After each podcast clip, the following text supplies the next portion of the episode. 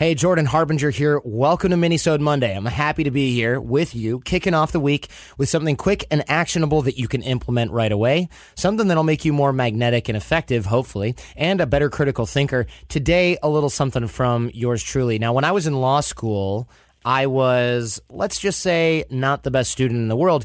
And critical thinking skills there are what save the day. This is how you are taught to think and look at everything. I needed a little extra practice. And one of the things that I did was I watched a lot of documentaries. And now, not just to watch documentaries and learn about these specific subjects. That was the, of course, original intent. But I would watch documentaries and look for holes. And I recommend you do the same thing. What I mean are holes in the argument, ask why people have the incentive that they do to make the documentary. Why is the filmmaker showing these particular images? Why did they choose this particular subject in the first place? Why are they showing this person on the screen? Why are they using these images when they do the voiceover? What is their opinion on the matter? And it reminds me of kind of those drills you would have in elementary school when you would watch something and it's like, what did the filmmaker think about this? But we don't do that that much as adults and we just kind of nod and go, oh, okay, this is bad. This other thing is good. Also ask yourself, in the film who are supposed to be the good guys and who are supposed to be the bad guys. Think about that because remember, that's all a matter of perspective.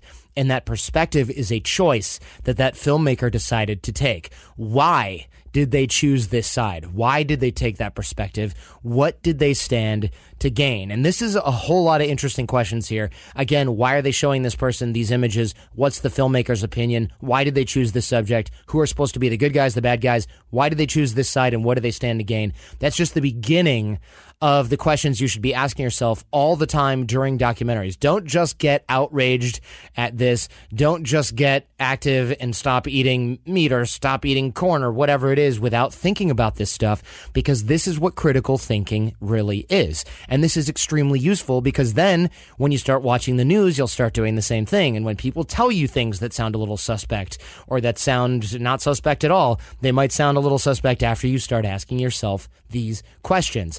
And this will help you hone your critical thinking skills. It will help you make decisions better. It will help slow you down when you get emotional about certain topics. This is a very useful drill that I did for years. I still do it.